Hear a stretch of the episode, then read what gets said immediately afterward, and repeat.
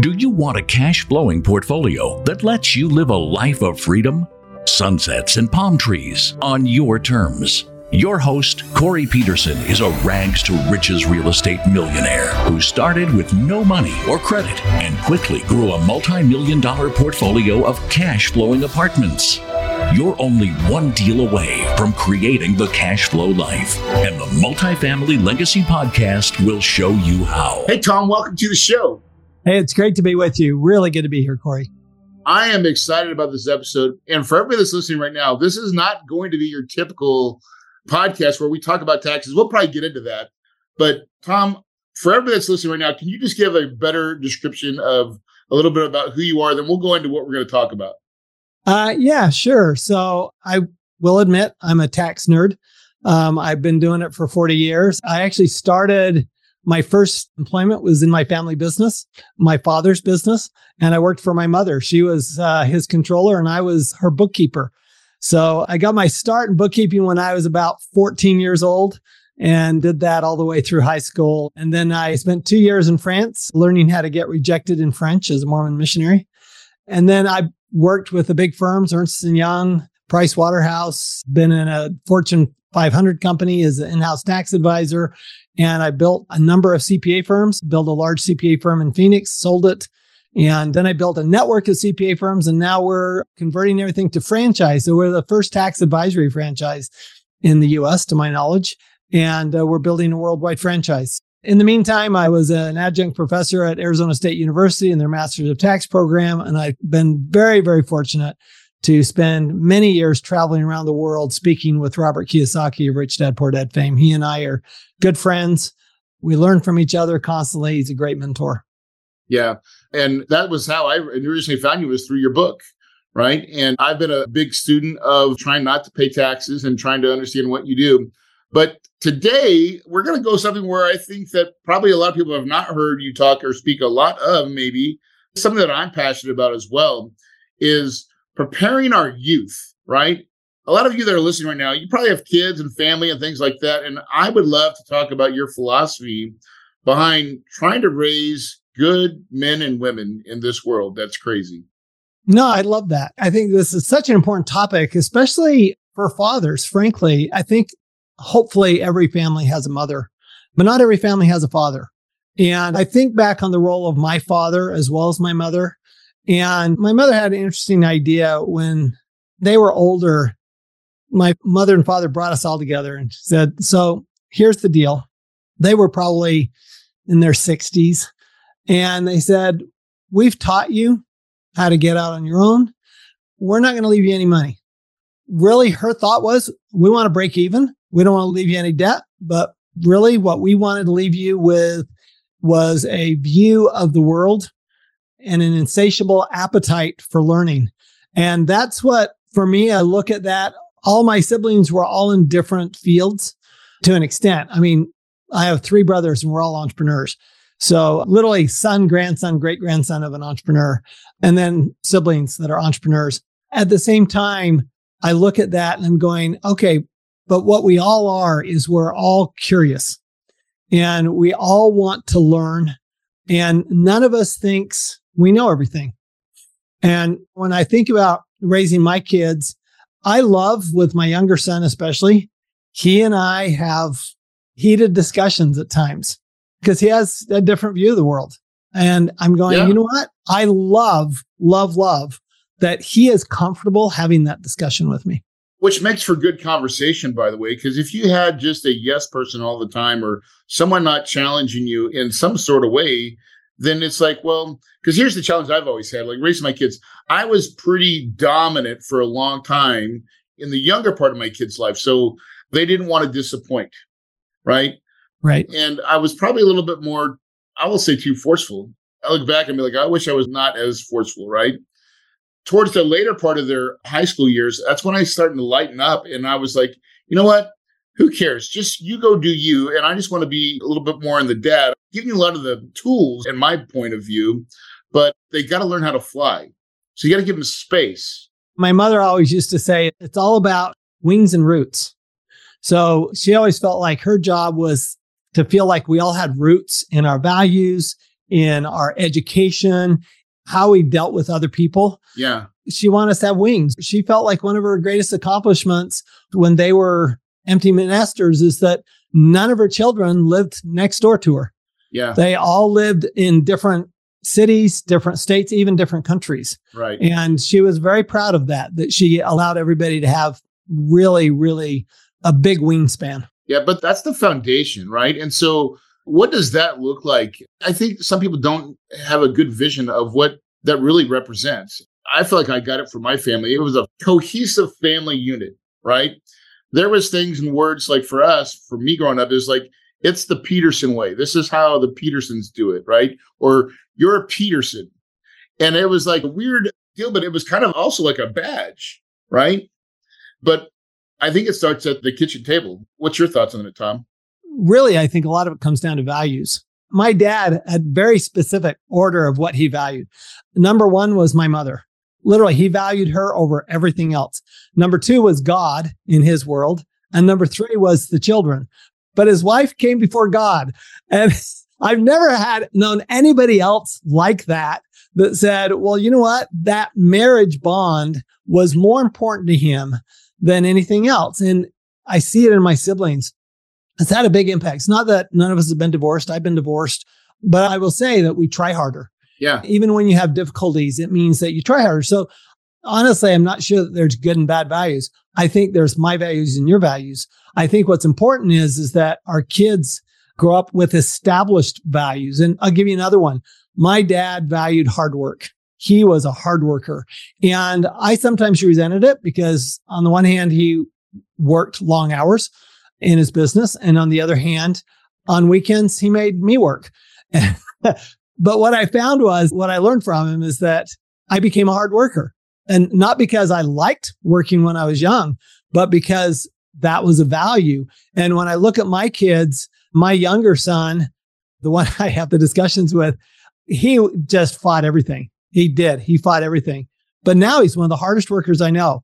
And so yeah. I think that a lot of what we teach is by example and it's not by words. It's what you do and not what you say, right? That's the transfer, right? Um, it's funny because all your kids are different. They're like different things wire them. And it's really weird because I think there's a default setting that they go back to, even if they're fighting you. Like even my daughter has fought me for a bit. And then now that she's going to be a junior in high school or college, things are starting to change a little. I see the progression. And it's really interesting. Now, my son picked it up really early, and I call it like passing the baton because what you really want to transfer, I think you said it in the opening the best, is the thirst for knowledge, right? Like I've been an entrepreneur since my kids have been little. They've seen it, we've talked about it, right? But they don't understand that until they have to start going out and do some stuff, right? When you see that start to show up in their work ethic, and we use sports as our that was our lesson, right? And I don't know about you, Tom, but my biggest challenge, I think people that are listening to this podcast that have become wealthy, that's the real challenge. How to not screw your kids up when you make so much money. Yeah, that's really interesting. I was actually with my friend Robert Kiyosaki earlier, and we were talking about that because he's got a good friend who's very, very wealthy, and his kids are, they don't know how to work. And I'm going, Robert and I both share something. We had dads who were tough and who expected a lot of us and didn't give us any money. it's hard sometimes because, I mean, by most accounts would be fairly successful financially and I'm not a billionaire, but certainly I'm not missing anything in my life. Yep. Actually, my kids know that anything that they wanted, I would give them, but they don't ask unless I ask them because they understand that what I want them to learn is I want to learn how to work. I want them to learn about how to handle their own money. So my younger son, both of them, by the way, work in my business, but my younger son also has his own business and does a lot out there. And for me, he does sales in our business. So he's got that entrepreneur bug and always has in him. Yeah. Not everybody does. Not everybody does. My older son, no entrepreneurial bug at all. He really wants to be you know, nine to five is his perfect situation. Yeah. In the family, hey, listen, I'm down. I'm cool being right here and I can support that. But I don't want to go out and try to go hunt and kill because not everybody's crazy, built crazy. Entrepreneurs are crazy, right? Exactly. We are completely nuts. We're all ADHD and completely bonkers. I think what's important is that both my kids, I mean, they have to learn about money. They have to be on their own. I'll help them out where they need to, but I'm not lavishing gifts and fancy cars and stuff like that. I think it's important. We want our kids to have what we didn't have, but we can't miss out on giving our kids what we did have. Yes. And I think that's something that we, as parents, we mess up a lot. I did a podcast, my own show, Wealthability Show, a couple of years ago. And it was with a guy who he wrote a book. He called it The Worst Generation. He was talking about millennials. And what's interesting was my son, by the way, my sons are both millennials, but my younger son hated, hated the title of the book and title of the podcast. Said, I get that. But what was interesting is he said, it's all our fault. It's the baby boomers' fault. There are kids. So I hear people, especially baby boomers, and it drives me crazy. They complain about millennials. I love millennials. So my business partners, two out of my three business partners are millennials. Okay. The other one's a Gen Xer, but two out of my three business partners are millennials. My staff, mostly millennials. Yeah. And I find them to be very hard workers. I find them to be uh, very caring. I think they're great. I don't have those issues. I hear people talk about, oh, the millennials are this, the millennials are that. I'm going, well, whose fault is that? If they are, whose fault is that? I mean, yeah. come on, that's mom and dad's fault. Yeah. It falls down absolutely to their core values and what they were brought up to. And so for me, one of the biggest things that I did is we've lived in the same neighborhood now for I think 17 years. And so 17 years ago, when I first kind of got in real estate, it was the house that we could afford, right? And so now we out earn the neighborhood quite substantially, but we still live there. And it was the greatest lesson for my kids to see that, like when we went on vacation, like when we go on a family vacation, it's like, whatever we want to do, that's I'm in, right? So it's like, hey, dad, we go to Hawaii let's get in the helicopter and go tour the island. I'm like, that's a great idea. But my kids, if we were with another family, they would never, ever, ever ask that in front of anybody. And if they did, it would be way to the private side because the last thing we'd want to do is offend another family or make them feel like they would have to participate and they may not be financially able to do it. And who are we to put them in that spot? Hey, this is Shelly Peterson, Corey's better half. My husband shares amazing stories of the good, bad, and ugly of apartment investing. And while many of you want to do this yourselves, we have found that a lot of you would like to invest alongside with us. If that is you, I want to invite you to get on a short webinar where we discuss our deal room and how you can be a part of our private investor club. Go to kahunainvestments.com forward slash webinar and register now. You won't be disappointed. Again, go to kahunainvestments.com forward slash webinar and we look forward to sharing our private deal room with you. Yeah, no, I agree with that. So I'll give you a really interesting example of what you're talking about. Years ago, I lived in Washington, D.C. Well, I lived in Maryland, but I worked in Washington, D.C. And one of my favorite people that I met there and got to know a little bit was Bill Marriott of Marriott Corp. He's a billionaire, right? I mean, this is a very, very, very wealthy guy. I got to go to a Christmas party at his house. It was a very modest house. Yeah, it was in Chevy Chase. I mean, it wasn't a cheap part of the world, but it was clearly the house they'd raised their kids in. And they did not leave that house until their kids were grown. And they wanted to keep their kids in that stable environment. They didn't want them to feel like they were different from other kids. Really just a very, just grounded and their kids very grounded, all working in the business one of the things I appreciated most about him is he said, so we knew each other through church. And he actually told all of the church members, the church leaders in my area, he said, the job of Marriott Corporation is to provide jobs. So if you have anybody who doesn't have a job, you send them to me, we'll get them employed. And that was the whole point is because he wanted people to work. And I think that's a big issue that we have is if we don't work, I think we don't value ourselves if we're not working. I think work is such an important aspect of feeling comfortable with who we are and that we're contributing. Yeah, I think the more your kids get to experience that, even like most of us, I'm one generation from a hard time. My dad was a roofer, owned his own roofing company, but that was hard work. And so I got introduced to hard work very young. And there's a stigmatism that we should not let our kids experience that. But I think there's a lot of pride that comes through working, right? There's a lot of satisfaction that comes through getting stuff done. And to deny them that or let them think that it's okay, I think this is where we got to push a little bit and say, hey, you need to learn the ways of life and prepare them so they can leave the nest, like you said, like your mom and dad did. Yeah, I feel so fortunate growing up in a family business. My dad and his brother started this printing company themselves. They had some financial backing from their dad, uh, who'd been successful in a construction company, but they started it from scratch. And my dad loved the artistic side of it, and his brother was the business side of it. And we all got to work there. So we all worked in different aspects of it. Like I had a brother and a sister worked in the art department. I had a brother worked in the press room, worked in the dark room, and I worked in the accounting department. And I just think what a blessing that was because I actually got to see other people work. And I got to see how my dad treated his employees. He was great with them, absolutely terrific with his employees. And they were part of our family. And I loved being around that. He knew everybody in town. This is in Salt Lake City, Utah. He knew everybody and everybody knew him. And he'd introduce us when we were young. We'd go to the Rotary Club and we'd meet the Titans of business. Yes. And so for us, it just became, oh, well, these are just normal people. They're nothing special. These are just normal people. But it's also, I mean, think about this.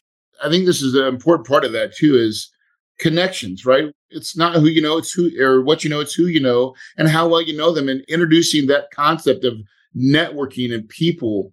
My dad was really private when I grew up, so I never got to see that. It took a business mentor to show me that world. And I was like, oh my God, I was missing. Like that's a whole nother thing that I absolutely and we thrive in that environment, right? To get that indoctrination and to see it as a young man or woman, that's priceless. Oh, I think so. My kids early on met Robert Kiyosaki, and I've got friends that I've traveled with, and they brought their kids. They brought them to Australia and South yeah. America and Europe. And I think that letting your kids know, really introducing them to that idea that people are people. And it doesn't matter if they're rich people, poor people, middle class people, it doesn't matter. They're all people. Doesn't matter. It just doesn't. My dad also was always doing charity work. Yeah. He was always doing charity work. And so we knew that was part of what we were supposed to do. And so we met people that we would not meet on a daily basis. Yes. Just like when we was at Rotary, we met people we would not meet on a daily basis. And so I think having that expansive view of people and the world was really a huge part of learning as a young person, really getting those roots at the same time, feeling like I could have the wings. Yeah. And really giving youth the opportunity to do charity work as well. Like I'm a here in Chandler, I'm a Chandler compadre, and we raise a lot of money for our local Boys and Girls Club and some other charitable organizations. But one of the my favorite things to do is we do a Christmas drive and we actually go and deliver the presents. Well, guess who? It's not me. Well, I go there and chaperone and drive the car, but my kids for the last three or four years have come along and they are the ones that are presenting all the gifts and realizing how fortunate we are because a lot of people that we're helping it's been hard times for them and to see the love and the gift and this is why we do this work right? Yeah we're trying to make money for our company but that's only a piece of what we do right? And it's not about money at all really. Once you get past that layers it's never about money. It's about people right? And making impact. That's exactly right. I mean so in our company our saying is we have entrepreneurs serving entrepreneurs that's why we created a franchise of owner operator tax advisors is we want people serving people and the people we like to serve are mission driven entrepreneurs, yeah. people with a mission, whether it's a mission for their business or it's a charitable mission or it's a family mission, but they're mission driven. It's not about the money. Now we need money to be able to serve. We serve better when we have our needs met and when we can help other people meet their needs. But it really is what is driving us? Is it people? Is it money? Is it mission? Yeah. So since we're on it too, let's just talk open that a little bit more because what you guys do, the way Tom thinks is radically different than most tax advisors. And I think you said it earlier, you said an entrepreneurial tax advisor, someone that understands. And I've heard you speak, you do very good at this. Can you explain what that really means from your point of view? Well, so in the tax world, unfortunately, we've had a big shift in our profession over the last 30 years. And we used to have the big four accounting firms, and then we'd have a couple of regional firms, and then we had a bunch of independent entrepreneur firms. And what's happened is a big consolidation. It's like a lot of industries, right? There's been a big consolidation. The challenge with that consolidation is it's like it used to be, I remember 30 years ago, when you went out to eat, it was probably a mom and pop restaurant. It was rarely a franchise unless you were grabbing a burger at McDonald's. I mean, literally, that was the franchise, right? McDonald's or Wendy's or something like that. Yeah. But you didn't go to a steakhouse for a franchise. I mean, if you went to a steakhouse, it was like in Phoenix, it was Durant's, right? You'd go down to Durant's and that was the steakhouse and it was a real independently owned steakhouse. Well, the challenge in our industry is that now you, what you have is you have a bunch of employees of nondescript firms and they're just trying to get work in and out the door. That's all they're trying to do. What our mission is really to get, because we love entrepreneurs, because I love entrepreneurs, is really allow a small independent firm to have the systems they need and the support they need to be able to compete with the larger firms and have the training that the larger firms have or better than the larger firms. But at the same time, they've got the independence to be able to think on their own, to be able to act on their own, to be able to understand that, wait a minute, I'm in the same place as my client. They're trying to build their business. I'm trying to build my business. They're trying to reduce their taxes. I'm there to help them reduce their taxes, but I got to first reduce my taxes. I mean, all of it is, I think entrepreneurs are the lifeblood of the world. And I think the more that we can support them and help them, and I'd rather be around entrepreneurs than anybody else. Oh, me too. Oh my gosh, if I could pick anybody to hang out with, because they all understand that failure is part of the game, right? and ideas come and go. It's really intoxicating when you get around a bunch of entrepreneurs. It is a really nice, fun place to be around because there's life and there's just a little something extra, I think, that they all bring to the table. And there's that crazy factor, right? It's like these ideas, some are wild, some are not so wild, but you wrap it around a good team. And that's really what you are talking about is you're part of the team of the collective. And most people, even for me, you know, I've had a lot of good mentors in my life to help me with my tax issues or like with solving what I call complex tax problems, right? And most people don't have that. They don't have someone trying to understand where they're at, what their business does, and how they can um, mitigate that. Right. And that's actually why I wrote Tax Free Wealth is really to bring solid tax education to the general population because it's always been the purview of the rich and they've got good tax advisors. Like you say, you've had good tax advisors. Well, you can afford it, but the average person can't afford that, generally speaking. Yeah. I mean, the average person couldn't afford my rates for sure. But could they afford the rates of my franchisee? Absolutely. So this is why for me, the franchise is so important to go along with the books and the education. The speaking is so that the average investor, the average entrepreneur who was wanting to build wealth, is wanting to provide for the family, is wanting to do good in the world, they can use capital that they would otherwise give over to the government and legally keep it for themselves so they have that capital to reinvest. Yes. And that's going deep. That's a beautiful mission and goal of what you're building is not just to affect that top line, those wealthy people, you're going down into the roots of where people really live. And that is a radical movement and we want to help it. Hey, would you like to learn more about Kahuna Investments in our deal room? Let's do virtual coffee. Book a 15 minute call with us so we can learn more about your investment goals and how Kahuna Investments can help. Go to kahunainvestments.com forward slash coffee to book your call today. Again, that's kahunainvestments.com forward slash coffee. Let's have some virtual coffee and get to know one another. Thank you. I appreciate that. Most independent CPAs and even the big firms, they want rich people they say, we want high net worth clients. I'm going, you know, it's never been my goal in life to make rich people richer.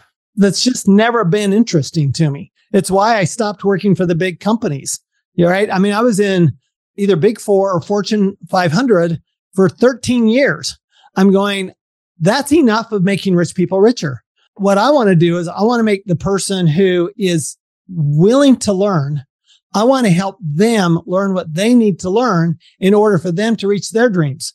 because that's what we do is we help people reach their dreams because you really can't do it if you're paying a lot of tax. I mean, as you know, I mean, you know, real estate, a massive opportunity there. Oh my God. But the reality is if you run the numbers, it's really hard to retire well if you're paying a lot of taxes. And so that's why you get people putting their money into 401ks and IRAs is because all they can think of is, well, I'll be in a lower tax bracket when I retire. I've just never met anybody who want to make less money when they retired than they did while they were working. No, they want to make more. they want to make more. And yet you can't do that with a 401k. You can't do that with an IRA. It's really hard to do. On the other hand, you can do it in things that government wants you to do, where the government incentivizes. This is why I wrote the win-win wealth strategy. That's about building wealth.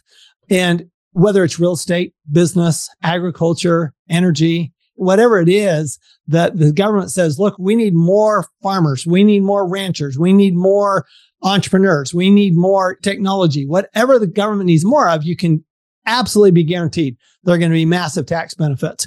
And so really for us, we just want to help people see what's possible. Understand the game, right? Understand the game and actually give them a choice. Give them a choice between paying a lot of tax and not having to worry about it and paying very little tax, doing what the government wants done. Yeah, it sounds so simple, but it's complicated and to actually get it through. But really, again, it may not be that hard, right? Like when you have the right people around you and the right strategists, and like when you say your model, you can get access to people that will give you that type of advice and can guide you and provide kind of a, I would say, a lighthouse, right? When you're out there in the ocean of the crazy waters of entrepreneurship, you need something that's certain that you can count on. One of my heroes in business is Steve Jobs, and another is Elon Musk. And why are they heroes to me? Well, because what they've done is Henry Ford was maybe the first to do this. They took a great invention. We already had electric cars before we had Tesla. We already had solar panels before we had Tesla. We already had phones. We already had computers before we had Steve Jobs. But what did they do? They turned the whole thing into a process and a system that anybody could use. They made it so easy for use and they made it affordable. And so that's really what our mission is. Let's make it affordable for you to get the information you need and the transformation you need so that you're no longer dependent on Wall Street. You're no longer dependent on your employer and you're no longer dependent on the government. You can be independent of all three. Amen.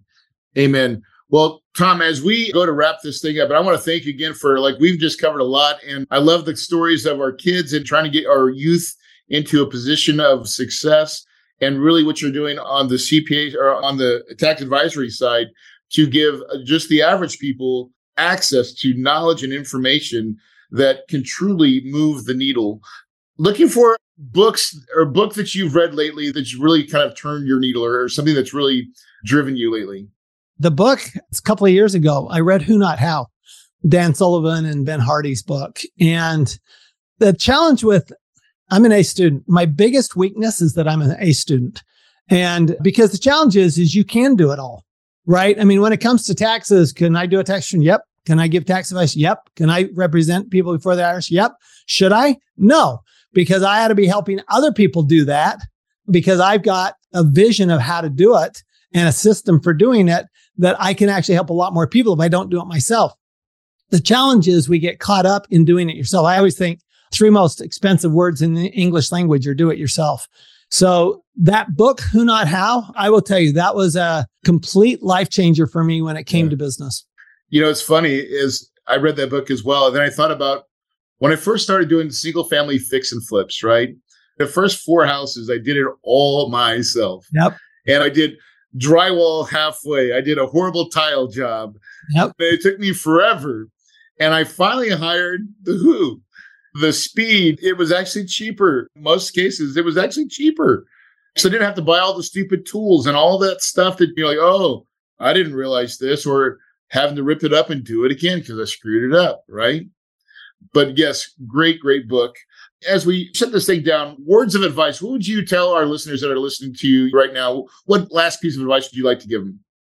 Oh, I always say that I think the most important thing you can do is insatiable curiosity and learn to ask good questions. When Kiyosaki asked me to write Tax Free Wealth, he came to me and said, You need a book.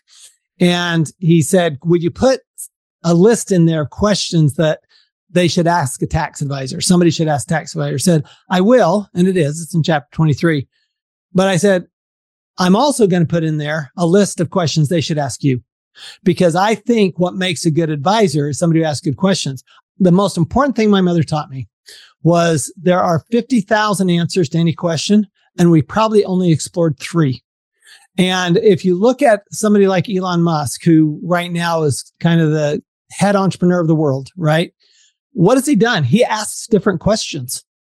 That's what makes him different. He has a big view, but he also asks different questions. Yes. What really has to happen here? And could we do it different? Well, you watched that one video. There's a video where the guy's interviewing him and he's like, Hey, what about this rocket thing? Yep. Shouldn't you do it? He's like, wait a second, hold on. And then it shows in the next clip, he's like, Yeah, one of the biggest improvement we did when you were talking about it, it sparked my mind. I was like, that makes sense. Yeah, well, I mean, Elon Musk, the only person in the world who's ever landed a 40 story building in the middle of the ocean, right? I mean, do you have to ask different questions to do that? So to me, it comes down to having insatiable curiosity and learning to ask good questions. Awesome. Tom, how do people get a hold of you and your process? Well, certainly my books are available anywhere books are sold. They're fairly popular, so gratefully so. I do have the Wealthability Show, which is a show I do for entrepreneurs and investors. And we cover a wide range of topics. Certainly don't limit it to tax at all. In fact, we do very little tax. But then we have on our website, wealthability.com, basically a free evaluation. So we'll give you a second opinion to see how your tax advisor is doing. And uh, we'll just look at your taxes and say, yes, you're doing great. Or, you know what, you could do something different. Awesome. We will definitely put that in the show notes as well, guys. So if you're listening and you're driving right now and you need to get that, just go to the show notes. You'll have it there. Tom, I want to thank you for your time, for coming on this podcast and just enriching us with your knowledge, your curiosity, and your mission and your vision for what you're doing with your company. It really is changing lives. So, guys, on this podcast, we try to bring you the best of people and do it in a way that most people would not recognize, right? So, thanks, Tom, for you sharing and playing with us full out. Guys, success is never by chance. It comes with a vision. You got to take this little idea called entrepreneurship and you've got to feed it. You got to protect it. You've got to hire people like Tom or the people in his syndication to come and give you the advice that you need to help build and grow your little thing, right? Success happens by choice, guys. If you believe it, you can achieve it, and your paradise is possible.